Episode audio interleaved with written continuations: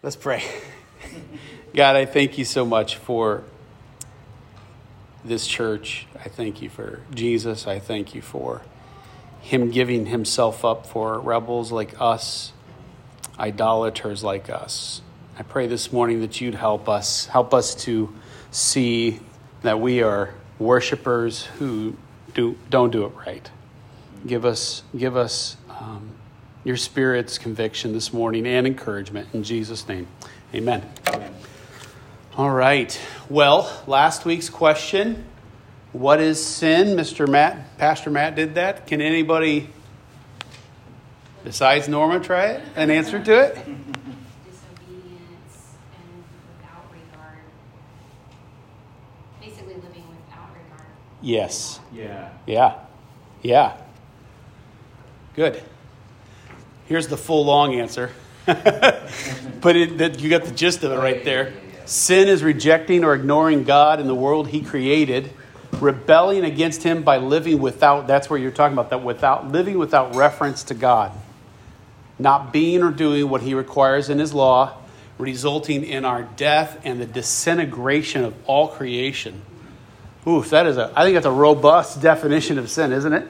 Um, think the Nardoni children could tell you there was an example I did to help them understand. It was a horrible example. that- to help- Oh, Liam, please tell me. He said slap the king. That is horrible. He went straight for the juggler, didn't he? Slap the baby. Yeah. Guys, we need to talk about Matthew 18 and Pastor Matt. I mean, that's just. I, I had to tell them 20 times after church, I've never slapped a baby. Okay. Wow. Well, this week's question, before I introduce this week's question, and if I could have Liam and Crusoe, can you be my volunteers? You're being voluntold, we call it. Can you just pass those out to people? Thank you. Let me ask you a question. Any of you, particularly children, but I know us adults do this. What do you daydream about? I'll tell you, if you can see out that window, there's a white truck right there. And I daydreamed for two weeks about it before I picked it up yesterday. And actually, I had like all kinds of nervousness because there is a, I won't say it because we're recording. I, I got rid of my hybrid, is all I can say. and I'm really thankful for that. But I daydreamed a lot, probably too much about that out there. What do you guys daydream about? What's, what's on your brain all the time?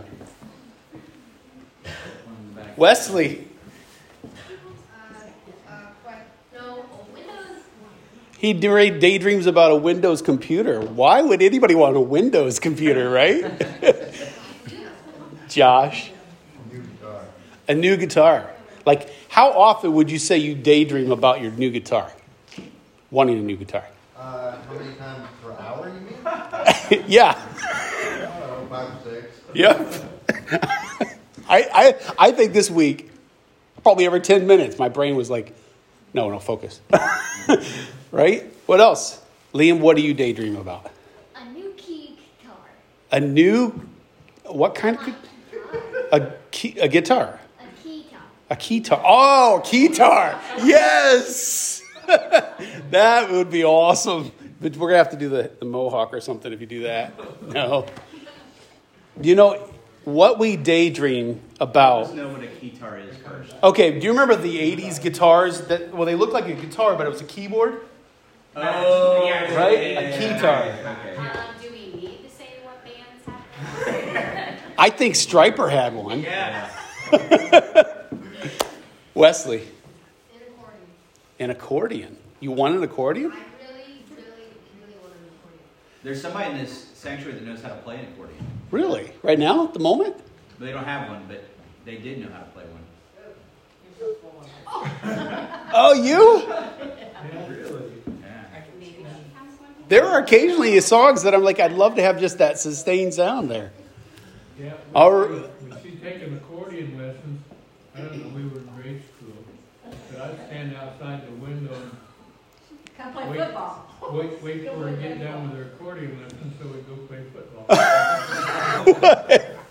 That is so great. Well, you know, what we daydream about can give us insight into what a lot about ourselves. Like how much time we're daydreaming on one particular subject, how much we want it or we're afraid of it, really kind of gives us insight into our hearts, actually. Um, and that's really what this week's question is about. And this week's question is what is idolatry? And I think we're going to be able to memorize finally this one together because it's not really long.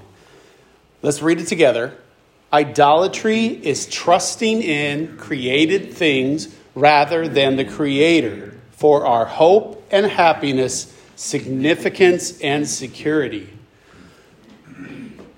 Let's try it again without one word already. I'll remind you what it is trusting. Okay? Trusting. Idolatry is trusting in created things rather than the Creator for our hope and happiness, significance and security. Um, did I? Did you do that for me? we'll, we'll do. We'll skip that one this time. All right. What I would like, would like you to do, Wesley, though, is start that video for me. Hopefully, the sound will work here. The last catechism answer showed us that sin was rejecting, ignoring, rebelling against God, uh, not treating God as God, not giving him the honor that is his due. Now, in the Bible, the most frequently described way that human beings do that is through the sin of idolatry. Idolatry is loving anything more than Jesus Christ. Idolatry is treating anything as more important than Jesus Christ for your meaning in life, for your happiness, for your security and hope, for your self regard. The reason why it's so important to understand the sin of idolatry is that it can be growing in a part of your life for a long time and get very deep in your life without it right away leading to very clear, very visible, and easily seen violations of God's law. So, for example, if affluence and your career have become too important to you, they become idols. That can lead you to working too hard and exhaustion. It can lead you to becoming ruthless. Uh, it can block the development of a loving heart and the fruit of the Spirit. It can thin out your relationships. It can hurt your family relationships. It can hurt your friendships. And all these things can be going on for a long time before it leads to a real overt example of lying or cheating or adultery, even though making an idol of career and affluence, idolatry does lead to those things. So, what's important to grasp is this that sin is not just doing bad things, it's turning good things into ultimate things because it ruins your soul, destroys community, and dishonors God. Perfect. What did he say turning good things into ultimate things? And that, there we go. Oh, are you clicking? There we go, right there. So, those things that we daydream, a keytar, is that a bad thing? No, we'd say it's a really good thing. A couple of us here. as long as we don't wear leather pants. Oh.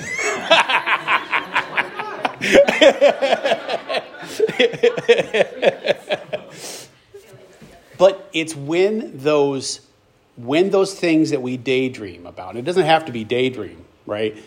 When those things in our lives become ultimate things, that's when that becomes a bad thing. For instance, Liam, if you're willing to go to Sweetwater in Indiana in the middle of the night with a hammer, mm-hmm. right? We know that that keytar has become an ultimate thing because you're willing to break the law to get it.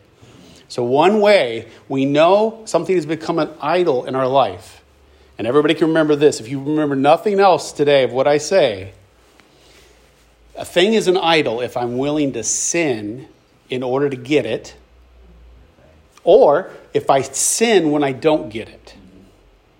Okay? I am willing to, like he said, they kind of grow in you, and you don't initially start lying. But when you start lying about that thing, you know that this thing has become an ultimate thing to you. Or if you start lying to get the thing, right? So let's keep going here. Idolatry is trusting in created. That's the two blanks. Things rather than creator. So let's try it this, together. Idolatry is trusting in created things rather than the creator for our hope and sig- happiness, significance, and security. So, where do we get this question from? I'm going to kind of go quickly through this in the Bible, but you need to kind of help me out. First of all, the most obvious answer is which, which commandment is this? Not making graven images. Second. Or is it first? There's one God, Yeah. right? You shall have no bowing down, right? Number two, this is the second commandment. We're talking about gods, little gods that we've made, not the God, right? Okay, but oh, this is really tiny. I know that. So you can look it up in your Bible, but I wanted to pull it all on the screen so you could see it all together. So if you can't see it all together, maybe you have to look um, in your Bible. But this passage from Isaiah 44 is so interesting because it talks about someone who makes an idol. You won't find it in that one, Liam. That's only half the Bible. it's a New Testament. Like, why do we do that? It's free, right? Let me read this. And as we read this, I want you to think about this question of why does idolatry not make any sense?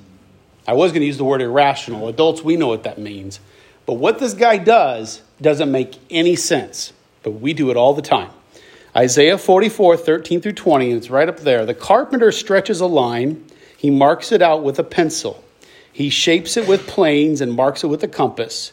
So the carpenter, he's preparing to make something. He shapes it into the figure of a man. So he carves it out with the beauty of a man. So it's a beautiful figure to dwell in a house. So he's going to put that thing he carved into a house. So how does he do it? He cuts down a tree, cedars, or he chooses a cypress tree or an oak and lets it grow strong among the trees of the forest. He plants a cedar and the rain nourishes it. Then it becomes fuel for a man. He takes part of it, the tree, he cuts it down, right, and warms himself. He kindles a fire and he bakes bread on it. Also, he makes a god and worships it. He makes an idol and falls down before it. Half of it he burns on the fire. Over that half, he eats the meat and roasts it and is satisfied. Also, he warms himself and says, Aha, I'm warm. I've seen the fire. And the rest of it he makes into a god, his idol, and falls down to worship it. He prays to it and says, Deliver me, for you are my God. They know not, nor do they discern, for he has shut their eyes so that they cannot see, and their hearts so that they cannot understand. No one considers, nor is there knowledge or discernment to say, Half of it I burned in the fire. I also baked bread on the coals. I roasted meat and have eaten. And shall I make the rest of it an abomination? Shall I fall down before a block of wood? Read this next line. Oh my goodness. He feeds, he eats ashes, like the ashes from a fire, the fire that he burned with. A deluded or a tricked heart has led him astray, and he cannot deliver himself or say, Is there not a lie in my right hand? So I want you to say, see what you see in here. Why does this, how does this show us that idolatry doesn't make any sense? What is this, this story telling you that shows you that idolatry doesn't make any sense? Build up on deception. He, it, it- there's complete deception. But, but what's the crazy part about this, Wesley? It's a block of wood. Right? It's a block of wood. Where did that wood come from, Ultimately. Wesley? The creator. The It came from a seed in the ground, but God put the seed in the ground. right and God who who sent the rain? It says right. It says there's rain. Well, how did the rain get there? How did that tree grow? How did it come from a seed? It makes no sense to take that thing that you had no, it, it in itself didn't do a thing to make itself grow, did it? And yet he worships the thing. And this is a story actually about our hearts. Because this is what it's about. Like idolatry, we do the same thing. Like, we do the same thing. We're, I'm not going to give you too much because that's what we're going to do next. So, if it's senseless to do this, why it doesn't make any sense to do, then why in the world would we do it? So, let's look at the next passage real quick. Romans 1, if you have your Bible in front of you, or you can actually read that really tiny print, says, For the wrath of God is revealed from heaven against all ungodliness. Let me just interrupt there. The question we're trying to answer is you read this passage, there's lots in here, but what we're just trying to ask is, why in the world would we still do this? What does this passage say is the reason that we still worship other things other than God? Who by their own their unrighteousness suppress the truth. For what can be known about God is plain to them because God has shown it to them. For his invisible attributes, namely his eternal power and divine nature, have been clearly perceived ever since the creation of the world in the things that have been made. So they are without excuse. For although they knew God, they did not honor him as God or give thanks to him, but they became futile in their thinking, and their foolish hearts were darkened. Claiming to be wise, they became fools and exchanged the glory of the immortal God for images resembling mortal man and birds and animals and creeping things. Therefore, God gave them up in the lusts of their hearts to impurity, to the dishonoring of their bodies among themselves, because they exchanged the truth about God for a lie and worshiped and served the creator great creature rather than the creator who is blessed forever. Amen. So just reading that what insights about us as humans do you see here that shows why in the world we might still be doing that crazy thing that isaiah 44 talked about? There's several things in there you could see. What do we like as humans that shows us we have just a natural tendency to do that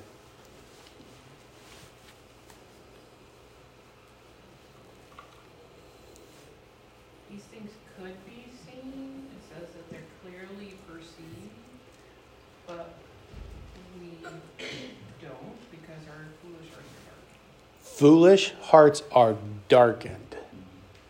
The reason we still continue to do this silliness is because there's the darkness in us. And apart from the Spirit of God doing something in our heart to open eyes and ears and hearts, we have a darkness in us that says, I'm going to go, hmm, I think that tree looks like it's awesome. I'm going to worship it.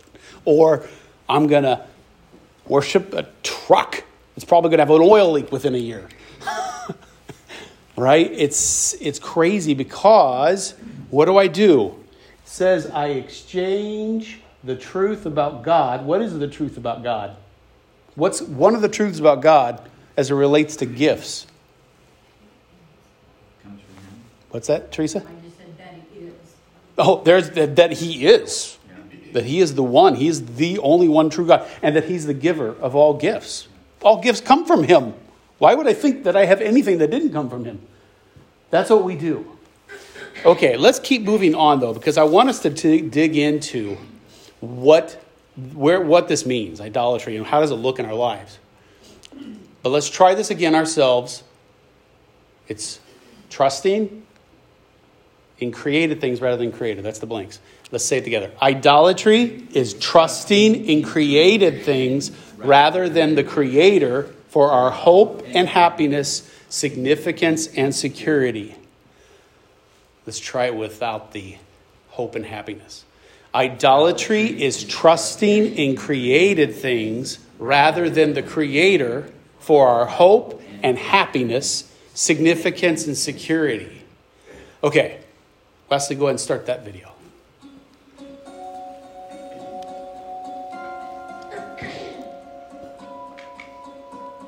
So he's on a radio interview. That's why he's on the phone this whole video. You're like, why is he holding the phone to himself?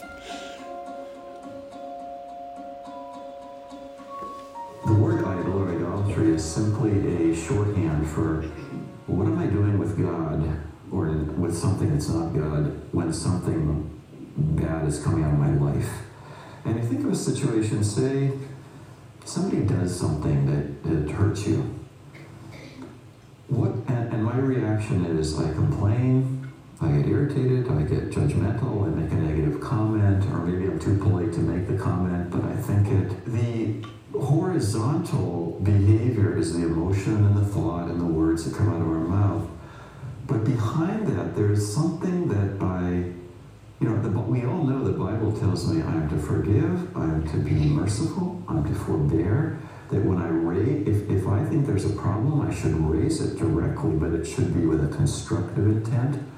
So whenever there's a destructive strand to my thinking and emotions and, and actions and words, there's something under that we could call an idol, such as I insist and demand that I be treated with respect. And if you don't treat me with respect, I am like some pagan god that throws lightning strikes at you.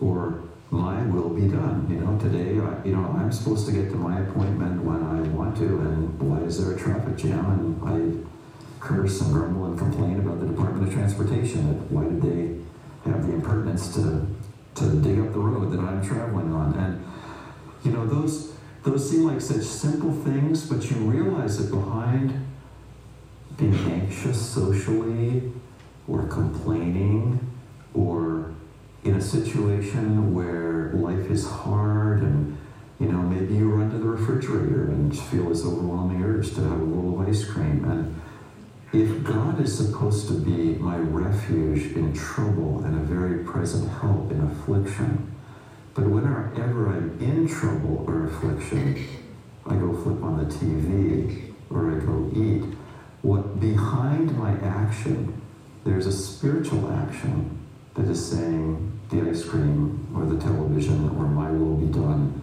That is driving it. And so, one of the ways we might think about this is that every one of us, all the time, is simultaneously operating in the vertical dimension and the horizontal. So, I'm either worshiping and trusting the true God or something else.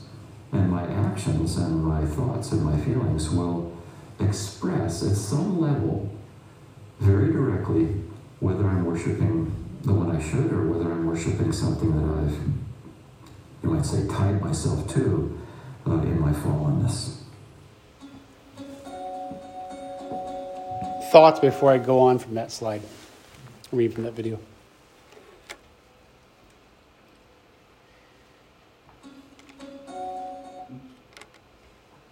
Okay, so here's the question. In our answer, it says idolatry is trusting, right, in created things. What does it mean to trust? And, and we could figure that out, but let me give you a definition here. To believe in the reliability, truth, ability, or strength of someone or something. So to trust means I believe that this thing is reliable or that there's truth here it has an ability or it has some kind of strength, and it could be a thing or someone. That's trusting. I'm going to put my hopes in it, right? I'm going to believe in it, right? That's trusting. And what happens in idolatry is that we trust in the created things, right? So we saw in that Romans 1 passage, rather than the one who created those things. So, what are some examples of trusting. What are some examples of trusting? There's we, we obviously we're here at church, trust Jesus, right? Okay, we got that one. Tell me some things that we also trust or people.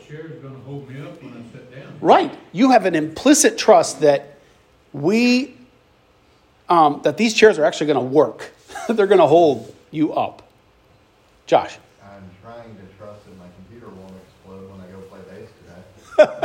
Right? You have an implicit trust in its ability and reliability to do its thing. Wesley. Trust that my car engine will not fail and explode. Right? Also, I also trust that other people won't hit me. Mm. yeah. Like Pastor Matt. Like.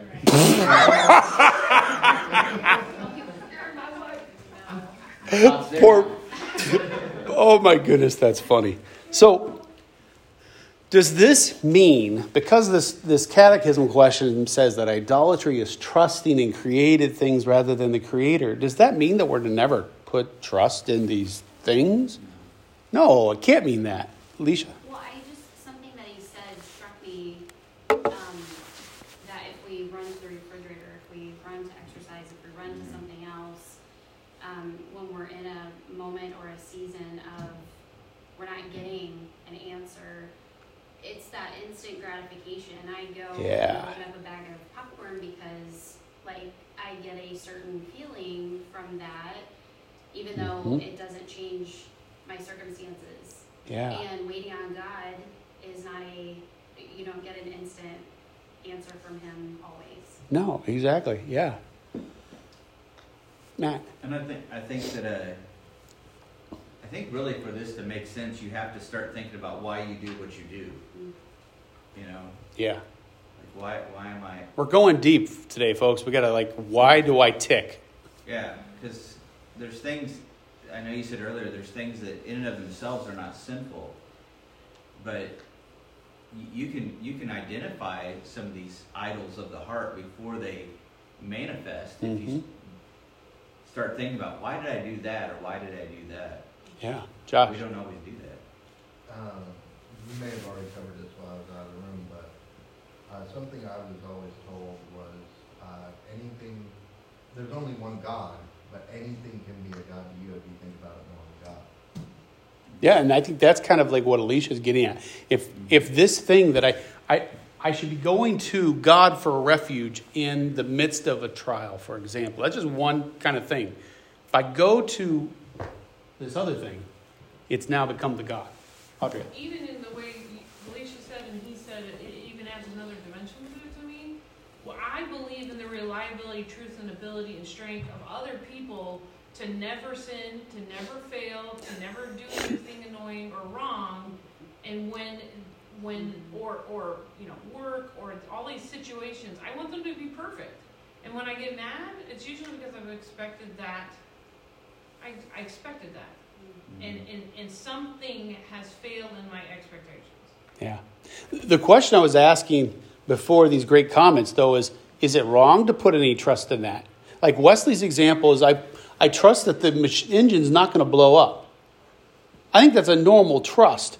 But how much trust do I put into it, right? Not ultimate trust. It's not ultimate trust. I think the word, like, I was just reading, I missed a good portion of the beginning, but our hope and happiness, hope. Mhm.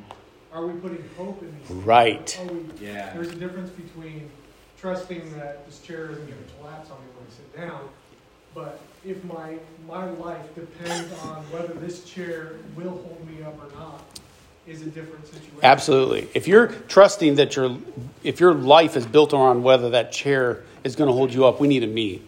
Exactly. And, and then the, the, the question is, what responsibility do we have? Do we have the responsibility to check it over, make sure that it's not wobbly when I sit down? Yeah.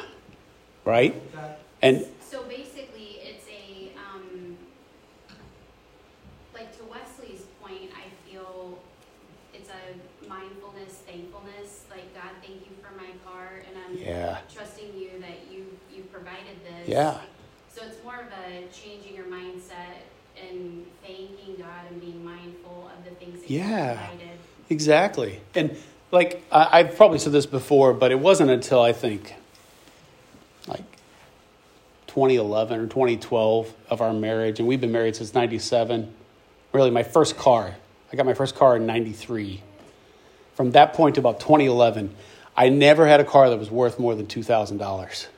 Like beater after beater. And I really got literally every time I turned the key, if it started, I would say, God, thank you for. I was in such a habit of it. And then I, God blessed us, I was able to start getting a little bit nicer vehicles. And now I've bought a 12 year old truck. And I'm probably back in that habit now. And Elena just bought a her first car, and I felt I had so many memories helping her buy that little car. And and this morning, she doesn't know this yet, but she left her lights on last night in the back light. I got up this morning, like, oh no, here we go. All right, get my coat on. I'm gonna go get the jumper cables. I'm fully expecting it. I got out there and turned it, and it turned over. I'm like, praise the Lord. And I'm like, you're gonna want to get in the habit of that, just giving God credit for that car starting. But Here's the thing is it's really interesting and I'm going to take 2 seconds to go off my notes, which is dangerous. We humans if someone gets in the habit and I, I say that word intentionally of coming and sitting on any chair and before they before they sit on that chair they start examining it to make sure it's going to hold them up because they've had bad experiences with chairs. Our quick maybe there may be some judgment coming out of us when we see that person but you get in that habit that, that first response is coming from a heart that says i'm afraid of this bad experience that happened to me happening again. That's fear and it's coming out of my heart right? And i may do it over and over. Eventually though and the way our brains are made that god made us i'm going to start re- actually wiring paths in my brain that now I don't even think about why in the world do I check that chair every time I sit down. I'm now in autopilot. And this just gets at we're talking about idolatry and trying to figure out what makes me tick. It gets to be really fuzzy, folks, because I may be of informed habits in my life that my brain is already conditioned. I can't even, I need somebody to help me stop and think about why I'm doing what I'm doing. And it's that blurry line between, well, is this my body doing this or is this my heart? And I say, yep. your heart's always involved somehow in this. And your body eventually is going to be involved in this too. Matt? I think uh, if you take that example you just gave and get rid of chair and put person, I, I said it in a way that you could just substitute about Yeah. anything in there. that's why, and you're right, it, it is very fuzzy because if if you've developed the idol in your heart that like a certain relationship or relationships are where your hope and your happiness and your significance and your security comes from, And they're not going to hurt me. and then people let you down, Yeah. you start to be that way with people where you, you, every single person you keep at arm's distance but then that's the fuzzy part because there is an element where people can still hurt you Right? and you go okay but the, the, the problem then becomes i think what you're talking about the problem is if if they're the source if, if you're going to let people be the source of your it's not about whether or not you trust somebody it's about whether or not that's where your hope and happiness Yeah. Right. Exactly. Let, hang on. We could talk this. I love this topic because we could just talk really for a long, long time on this. There's whole books on this There are. I have lots of books on this topic, Yeah. and I could read them all, and I still don't seem to repent very well. um, so, that definition of trust there includes the reliability word. And I just want to kind of take this apart and think about it a little bit and help me out here. How do we believe in the reliability of a created thing sometimes more than the creator? I gave an example of my car. Any examples like how do you see us, your, yourself, or others believing in the reliability of a thing more than creator? Sci- science, so, for real, right? Some people have put everything, their stock in science. We're not going to say science is bad. We'd be like, you know, spouse your spouse, the reliability of them delivering, right? And and being who they say they are. And a lot of times we're not, are we, Josh? No offense, but pastors, mm, I'll take it. yeah no, no. I mean, please, because we're going to fail, Ask. right? We're going to fail. it. wait, wait. No, wait, no, no, no, no, no. I'm not. I'm not planning. on He's a baby slapper and a, No, that's not right. okay. For the sake, Trust that I will. yeah, Oh. right. Expect that we'll fail. How about this? How do we believe, and this kind of is at the science part too, these are very synonymous, each of them a little bit. How do we believe in the truth of something more than the creator? We've made it more truth about something more ultimate than the creator. Just any place you look for authorities.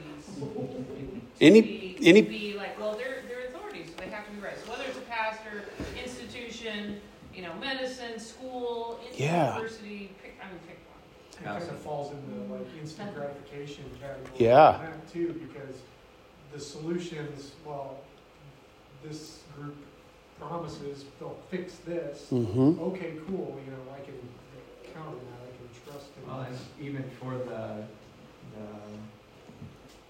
specialist, it's something tangible. Yeah. It's something that they can reason with and understand. All of it is tangible for us to do being at fingertips. Yeah. We have, as humans, we, we, we slip into a mode where we think we actually know everything, um, especially in the areas that we're really good at, right? Um, as, a, as an IT guy with a specific actual expertise in some areas, I definitely struggle with this. I have to have a humility that says I could be wrong.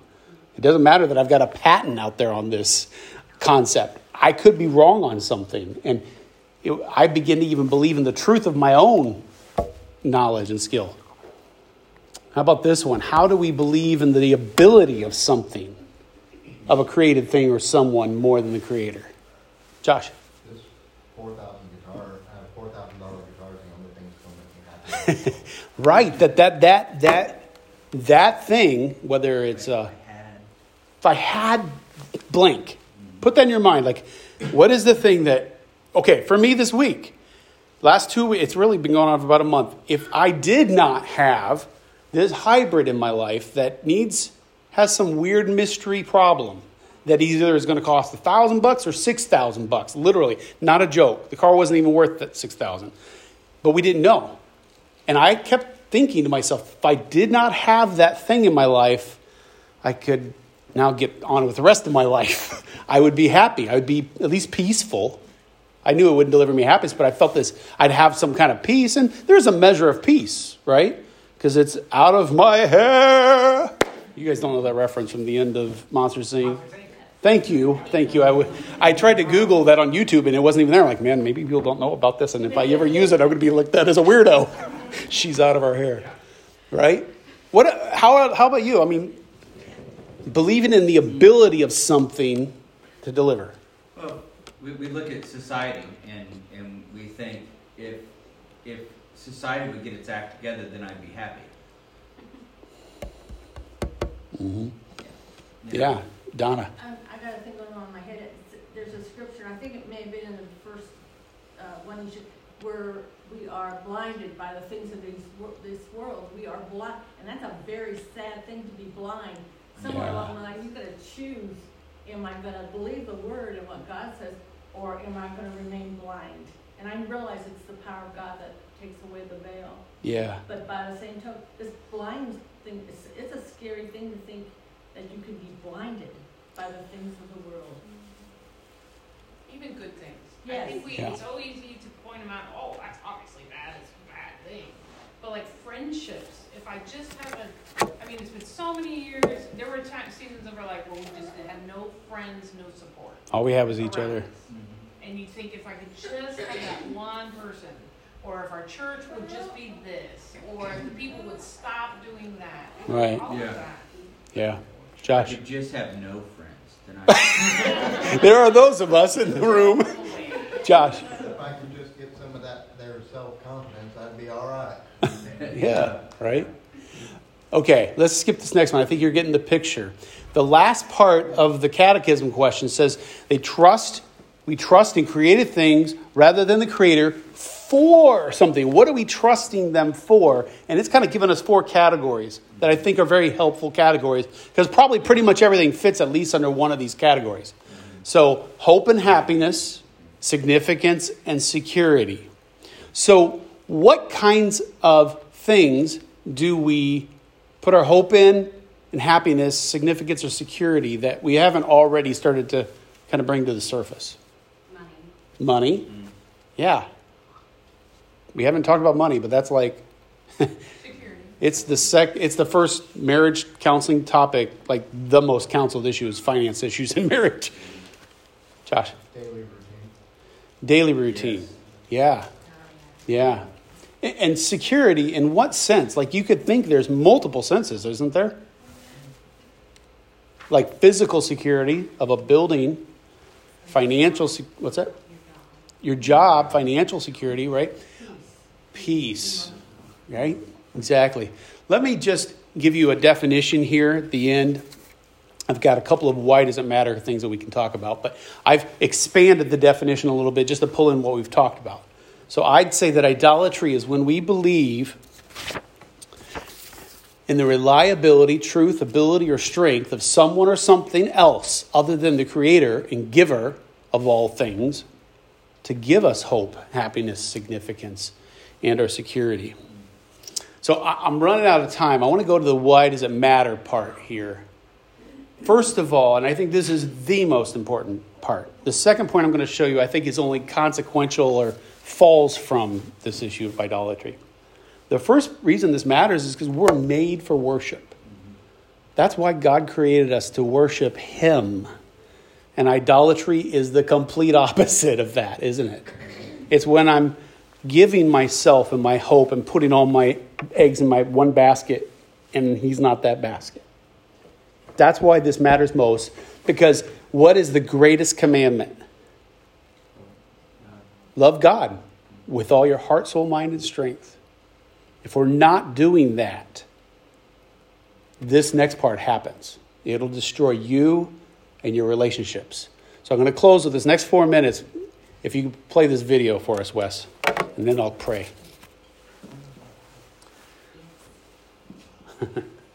want, want. Is it working? Oh, is it?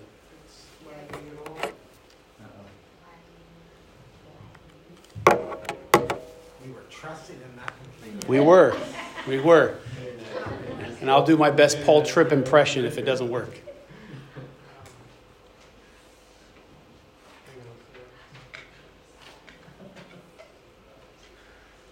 If it doesn't start soon, you're about ready to get the sign from the back. Yeah, I know. If it doesn't start soon, I'll.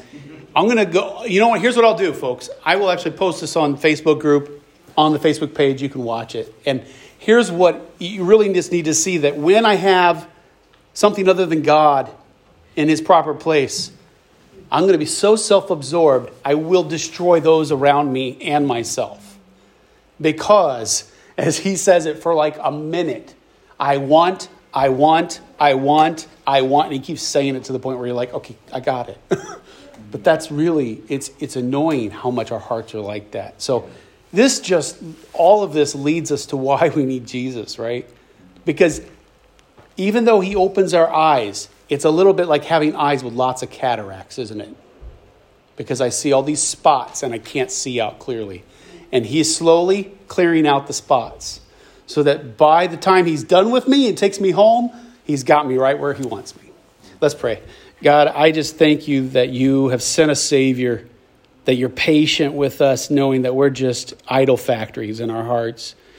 Um, help us to run hard after you. Help us to pursue you and see that you are the one who's worth everything. In Jesus' name, amen.